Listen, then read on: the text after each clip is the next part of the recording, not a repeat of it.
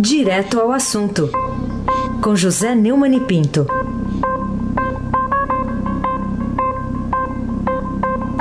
Oi, Neumani, bom dia. Bom dia, Super Heisen, Abaque, o craque. Tamo aqui. Bom dia, Carolina Herculin, tintim por tintim. Bom dia. Bom dia, Almirante Nelson. É hoje, Almirante. Toca o pedalinho. Bom dia, Diego Henrique de Carvalho. Bom dia, Moacir Biasi. Bom dia, Clã Bonfim, Manuel Alice Isadora. Bom dia, ouvinte da Rádio Eldorado 107,3 FM. Aí se abaque, o super craque. Vamos lá, vou começar a falar de um placar que, se fosse aí pro seu time hoje, você adoraria. É 6 a 1 né? 6 a 1 TSE negou por 6 a 1 pedido lá da defesa do ex-presidente Lula. Queria igualdade lá com os demais candidatos na, na cobertura da tele, das emissoras de televisão. Está ocupando o primeiro lugar nas pesquisas, mas negou, né? O TSE. Negou por quê? Ô, oh, o Lula e os acólitos dele, conforme até o Zé Seu, por exemplo, principalmente, mas conforme foi até vocalizado pelo ministro do Supremo Tribunal Federal, Marco Aurélio Melo, apostavam que o povo iria para as ruas para se manifestar com veemência, até com violência, contra a prisão dele. Né? A militância não foi significativa. Eu, eu, eu já esperava que não fosse. Eu não contava com esse negócio de exército de TED nas ruas, mas confesso a você que estou cada dia mais impressionado com a, a, a quantidade ínfima de militantes. É, as manifestações são cada vez mais é, esvaziadas. Mas a maioria silenciosa está protagonizando um apoio nas pesquisas de intenção de voto. Né? É, inclusive, também surpreendente para mim o fato de que Lula continua crescendo nas pesquisas, e eu não acredito nessa mitologia de que pesquisa não vale. Pesquisa é um retrato do momento e vale sim. Agora, enquanto isso, os devotos além da fronteira manifestam frequentemente a sua fé num socialismo que eu conheço o Lula o suficiente para saber que ele nunca professou. É por isso, Raiz, que o, a defesa do Lula redobra os recursos nos tribunais, apostando tudo nessas cartadas e nas estratégias que possibilitam. No momento, a estratégia principal é transferir voto para Fernando Haddad, que teoricamente é vice, mas na verdade é Stephanie. Como você lembrou, o Tribunal Superior Eleitoral negou ontem à noite um pedido da defesa do Lula, que queria que as emissoras de televisão, a Globo, a Ômega Limitada, a Bandeirantes, a Record e o SBT, dessem a ele o mesmo tratamento concedido aos demais candidatos, né? É, participar dos debates, é, as, das, das sabatinas, etc. Mas 6 a 1 é um, é um, é um placar acachapante que mostra que a justiça não está disposta a fazer um jogo que é contra ela, porque o, o jogo do Lula é eu sou injustiçado pela justiça. Ele continua preso, foi condenado em segunda instância, a lei da ficha limpa não permite candidatura nessas situações. O PT insiste para ganhar tempo, para empurrar com a barriga, e aí eu acho que, de certa forma, ao ficar dando prazo e permitindo, pelo menos, ir às votações, a justiça está fazendo o jogo que o PT e ele querem, né? O, o ministro Napoleão Nunes Maia divergiu dos outros seis, mas o TSE acabou com a brincadeira de querer participar. É mais, um, mais uma tática, como aquela que eles tentaram processar o Estadão por causa da manchete, e também o ministro Rob Fernandes mandou para o lixo. Carolina Ercolim, tintim por tintim. Em que a presidente do Supremo Tribunal Federal, Carmen Lúcia, influiu nos anseios de liberdade de Lula para fazer campanha para a presidente ao esclarecer que até 13 de setembro, né, quando entregará a presidência ao vice Dias Toffoli, não entrará na pauta de debates da Corte qualquer tentativa de alterar a jurisprudência que autoriza a prisão de condenados em segunda instância, hein? É, é, essa declaração da Carmen Lúcia, né, Carolina, ela foi feita porque o, Estadão re, registrou aqui que nas últimas duas semanas, líderes do PT e de movimentos sociais voltaram a pressionar o ministro do Supremo a pautarem no plenário ações que podem mudar a tal jurisprudência de 6 a 5, que permite, que autoriza o juiz a começar o cumprimento da pena do condenado em segunda instância.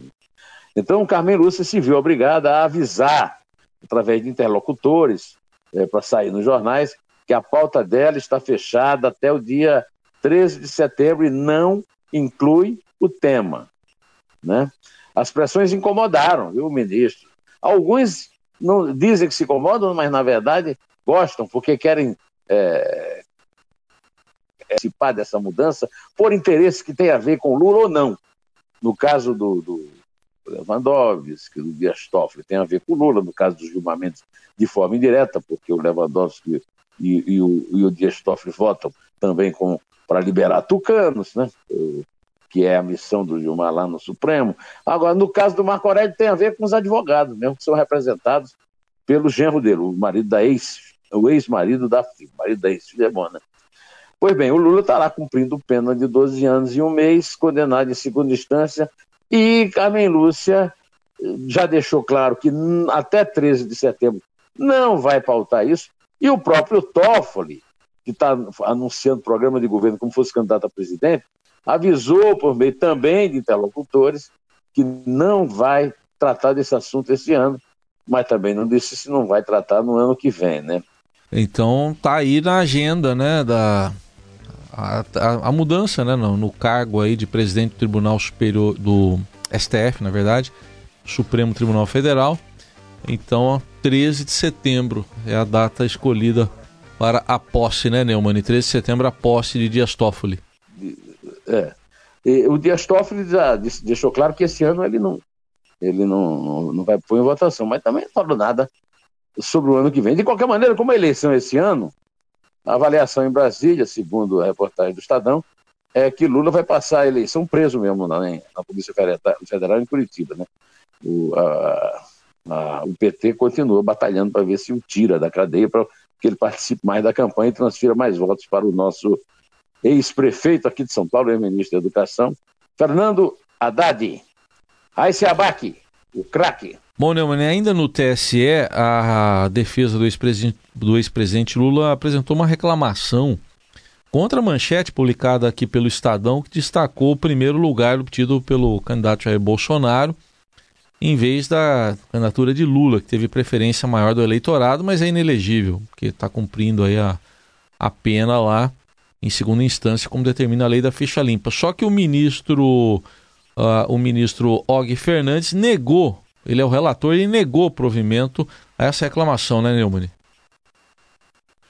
É, é, essa, essa tentativa realmente é absurda, porque o Estadão deu uma manchete, quando o Lula não está na pesquisa, o, o, Bolsonaro é o líder e o Lula queria exigir que o Estadão fizesse a manchete ao seu gosto. Eu é, eu sou suspeito, porque eu sou daqui do Estadão como você, então eu vou comentar esta determinação do Og Fernandes com uma gargalhada do Rabugento. É, sinta, sinta-me representado por essa gargalhada, Raiz. Por favor, é, é, Nelson.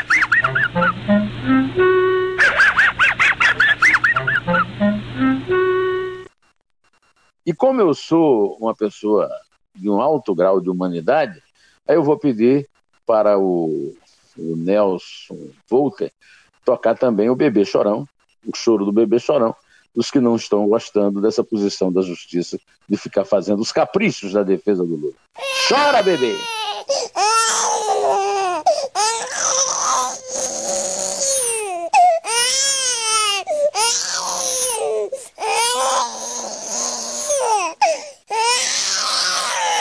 Rapaz, que fôlego, né?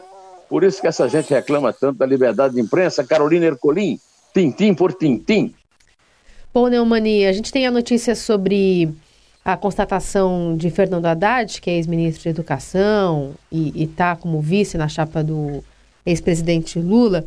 E, você acha que pode ajudar ele a provar a inocência dele no processo que o Ministério Público Federal é, move contra ele por enriquecimento ilícito? Ele que está acusando o delator premiado Ricardo Pessoa, que é dono da UTC, de ser corrupto confesso. Isso ajuda ele? É, o, o, o, o Fernando Pessoa realmente é, é, é, um, é um, um é um corrupto Ricardo, confesso. Né? né? Ricardo Pessoa, né? Ricardo Pessoa, desculpe, é Ricardo Fernando Pessoa era um poeta. Né? Então, é, só que isso não altera em nada a posição dele, porque é, esse delação premiada, ela só é feita com corrupto mesmo, com gente condenada, né?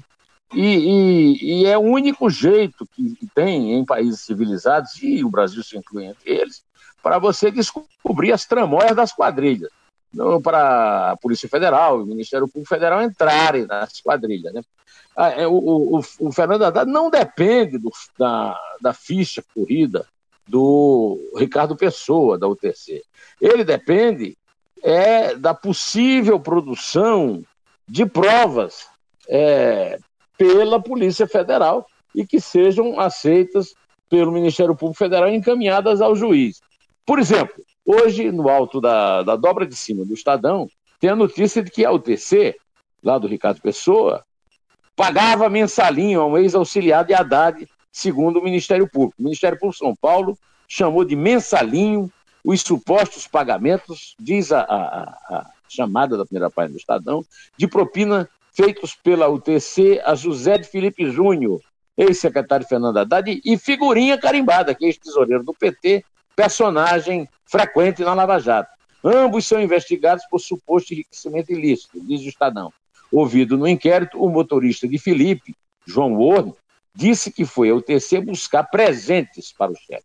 Haddad, é claro, nega as acusações, mas não adianta, ah, eu estou sendo acusado por um bandido. Todo mundo usa isso porque é o óbvio, é o óbvio pululante, diria o Nelson Rodrigues, e repetiria com grande entusiasmo o super craque Aysen Abaki. Bom, Neumann, e quem é principal responsável pelo arquivamento da ação movida contra o ministro do Supremo Tribunal Federal, Gilmar Mendes? A procuradora, quem que é das duas? A Procuradora-Geral da República, Raquel Dodge, ou a presidente do Supremo, Carmen Lúcia? Olha, é, a Procuradora-Geral da República, Raquel Dodge, passou quatro meses sentada no pedido de esclarecimento que foi feito pela presidência do Supremo Tribunal Federal, no caso a presidente Carmen Lúcia, e agora, ontem, afirmou que não podem mais ser julgadas as ações em que o, o seu antecessor, Rodrigo Janot, pedia o impedimento do ministro Gilmar Mendes, em casos ligados à Operação Ponto Final. Vamos lembrar que em abril, né, Carmen Lúcia cobrou clareza da chefe do Ministério Público Federal na análise do tema. No entendimento de Raquel Dodge, os habeas corpus de Jacó Barata Filho e Leris Teixeira, alvo do pedido, já encerraram a tramitação no tribunal. Então, eu tenho lembrado aqui que quando a, a, chega alguma investigação, chega algum ministro do Supremo, sempre há uma, uma justificativa jurídica para pular fora. Você lembra da capa da Veja com o Toffoli, que vai assumir a presidência do Supremo dia 13 de setembro. Até hoje, o Léo Pinheiro, que é o, o acusador disso, né, citou o ministro, ainda não teve a sua é, delação premiada autorizada. Né? No caso do Gilmar Mendes, Gilmar Mendes é, é protagonista frequente de habeas corpus, com gente ligada, gente que é, tem na, é, como advogado o, o, a banca da qual a mulher dele faz parte, Dona Guilmar, a banca lá do Rio de Janeiro, da qual ela é sócia. O Jacó Barata, ele foi padrinho de casamento da filha, disse que isso não indica nenhuma intimidade. O irmão de Dona Guilmar é sócia lá eh, da empresa de ônibus. E aí, quando chega na, na hora do, do, do vamos ver, a Carmen Lúcia passa para Raquel Dodge, a Raquel Dodge passa de volta para a Carmen Lúcia. Aí você vai dizer, não, mas Vamos discutir juridicamente? Não, eu não quero nem discutir juridicamente, eu só quero constatar o que eu vejo no noticiário. Né? O Michel Temer, que nomeou a Raquel Dodge, não tem tido essa grande proteção, né? Ao contrário, tem sido exposto. Mas o Michel Temer é aquele pato manto né, dos, dos americanos. Né? O, até o garçom do, do, do Planalto serve café frio para ele. Né? Enquanto que o Gilmar Mendes é poderoso, todo poderoso, está lá mandando, e aí a Raquel Dodge é grata a ele. E a Carmen Lúcia sempre teve boa relação com ele, mas mais do que isso, parece ter um certo temor reverencial.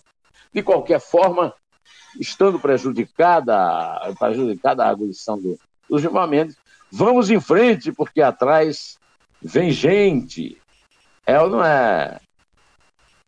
Carolina Ercolim, Tintim por Tintim.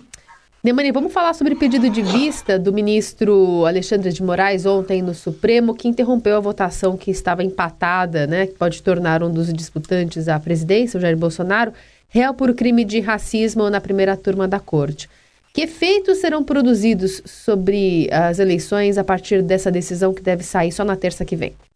Pois é, o Supremo não se cansa de nos decepcionar, de nos frustrar e de mostrar que não está aí para nos é, servir, mas sim para atender aos interesses políticos. Né? Essa eleição é eleição sui generis, porque ela é feita no momento de uma grande crise também, debaixo de, das repercussões, dos ecos de um grande escândalo de corrupção. O, o, candidato, como eu lembrei no começo desse comentário, o candidato favorito nas pesquisas, Lula da Silva, é inelegível porque foi condenado a 12 anos e um mês de cadeia, está na cadeia. O, o que aparece em segundo lugar, eu me referi no episódio do, da tentativa do PT de mudar a manchete do Estadão, uma queixa que o PT fez na Justiça, né? É, também é réu já, né? Quer dizer, ele já é réu, naquele caso em que ele disse que a, a deputada petista Maria do Rosário não mereceria ser estuprada por ele, e agora tem na primeira turma, está sendo julgado um outro processo em que ele pode voltar a ser réu, é, e, e, e, com isso, réu não pode ser candidato a presidente, não pode ser presidente, mas isso, isso já está sendo discutido desde aquele episódio, daquele conflito com o Renan Calheiros, em que o Renan Calheiros peitou o Supremo e o Supremo não teve autoridade para passar por cima do coronel das Alagoas. Né? Ontem a primeira turma, que não, consegue, não, é, não costuma ser benevolente, como a segunda, teve uma votação, estava empate 2 a 2 e afinal de contas é réu por racismo ou não, né? E é uma história que ele falou sobre negros, quilombolas e gays, né? E o, o Fux e o Marco Aurélio votaram contra o, o recebimento, né? E o Luiz Roberto Barroso e a Rosa Weber a favor. Quando chegou a vez do Alexandre de Moraes, ele pediu vista e vai, e vai decidir terça-feira. Tomara que decida. De qualquer maneira, não muda a realidade que o Gabeira descreveu num brilhante artigo que ele escreveu no Globo. Nós temos primeiro preso, o segundo colocado, réu. E aí? Fazemos o que nessa eleição? Votamos no bispo de Garanhuns? O que é que nós podemos fazer? Eu, por exemplo, estou aqui numa séria dúvida, Carolina. Aliás, desculpe, é Heisen Abaki, o craque. Bom, vamos continuar. Vamos continuar falando. Você chamou aí de benevolente a segunda turma, então vamos falar dela mais um pouco. Segunda turma do STF que arquivou parte da denúncia de corrupção contra o senador tucano José Serra e encaminhou a outra parte para a Justiça Eleitoral aqui. E fez isso seguindo o relatório do ministro Gilmar Mendes. Por quê? Por quê? Bom, meu amigo Heisen, Deus sabe o que é que. Aliás, Deus e as testemunhas né, que participam dessas coisas, mas a segunda turma decidiu ontem arquivar um. É, é agora inovou, né? Parte do inquérito contra o Serra foi arquivada. A outra parte foi é, mandada para uma investigação para ser julgada da primeira instância da Justiça Eleitoral em São Paulo, que é uma forma de arquivar, né? É uma forma mais demorada de arquivar. Esse inquérito, Carolina, ele apura supostas doações da Odebrecht via Caixa 2 para campanhas do Serra. O relator do inquérito é o Gilmar Mendes, que é o relator de todo, que tem isso também. Aquele é, algoritmo lá, né, do, que faz o sorteio lá, sempre é, põe um, um, tucano sob a vista do Gilmar Mendes. Um, não sei o que é que o Gilmar Mendes vacilou, o Eduardo Azeredo, afinal, está na cadeia. De qualquer maneira, é mentira que, inclusive, que o Ciro falou que não tem tucano na cadeia. Tem, o Eduardo Azeredo, foi presidente nacional do partido, tá. Agora, essa tucanada aqui de São Paulo está toda indo o Beto Richo no Paraná, tá todo mundo indo para a justiça eleitoral, o, o, que significa impunidade semelhante às coisas que são julgadas no próprio é, do Supremo. Né? Agora, sabe qual foi a alegação do Gilmar? Que o Serra, que completou 76 anos em março, tem mais de 70 anos de idade. Rapaz, eu estou chegando aos 70, faltam três anos. Será que eu vou gozar dessa impunidade também, hein? O cara completa 70 anos, devia, com todo com grande poder, senador da República, devia ser mais é, subordinado à lei do que quem não chegou ainda lá. velho devia ser sábio. Né? Agora, velho impune, é... o Brasil é realmente de lascar. Carolina Ercolim, tintim por tintim. Não, Ani, será que o presidente Michel Temer não tinha alternativa à intervenção militar para tentar resolver essa crise dos refugiados venezuelanos em Roraima? É, a crise de Roraima já gerou uma defecção, que foi o Jucá saindo da liderança do governo, e agora mais uma decretação de intervenção militar. E os generais que, se, que reclamaram no dia do soldado, é, lá da, da, intervenção militar no Rio, que só eles estão trabalhando, só os funcionários estão trabalhando, aceitam docemente. Não vai ser intervenção militar que vai resolver o problema em Roraima. O que vai resolver o problema em Roraima é uma decisão ativa do governo. O governo tem que ir a Roraima, tem que agir de forma eficiente. É, eu estou de acordo, por exemplo, com o João Amoedo, que, que deu ontem, é, fez parte da, deu uma sabatina aqui no Estadão, né, o candidato do Partido Novo, que é uma questão humanitária e que o Brasil tem que manter a sua tradição. Agora, o problema lá de Roraima, que ninguém toca, é o seguinte: o problema de Roraima está no fato de que Sueli Campos, do PP, e Romero Jucá, do MDB e amigo do Temer, estão num conflito, um, cada um na sua reeleição, são inimigos, e então, estão usando o problema politicamente. Assim não resolve. Agora, Carolina, antes de você contar, eu queria registrar que eu li o seu post, o seu tweet no Twitter a respeito do Zé Beto. Quando eu cheguei aqui em São Paulo, eu, é, o Zé Beto era um deus aqui, né, com aqueles seus programas de música caipira. Então, eu queria registrar, antes da gente se despedir, que o, o, o Zé Beto morreu segunda-feira, aos 92 anos, e que parte da minha decisão de fazer rádio foi ouvindo aquele, aquela, aquela, aquela forma carinhosa com que ele se dirigia ao ouvinte e lançou Estãozinho Sororó, Milionários é Rico e tal. E o corpo foi sepultado no cemitério do Horto Florestal na própria segunda-feira. Né? É. É, é, um, é com pesar que eu registro a morte do Zé Beto, acompanho você, retuitei você nesse tweet, e foi o nome do rádio que merece o nosso, os nossos pêsames para a família, muita paz para ele, que Deus o tenha. É, pode contar, Carolina. Três mesmo. Então vamos lá. É três? É dois. É um. Em pé.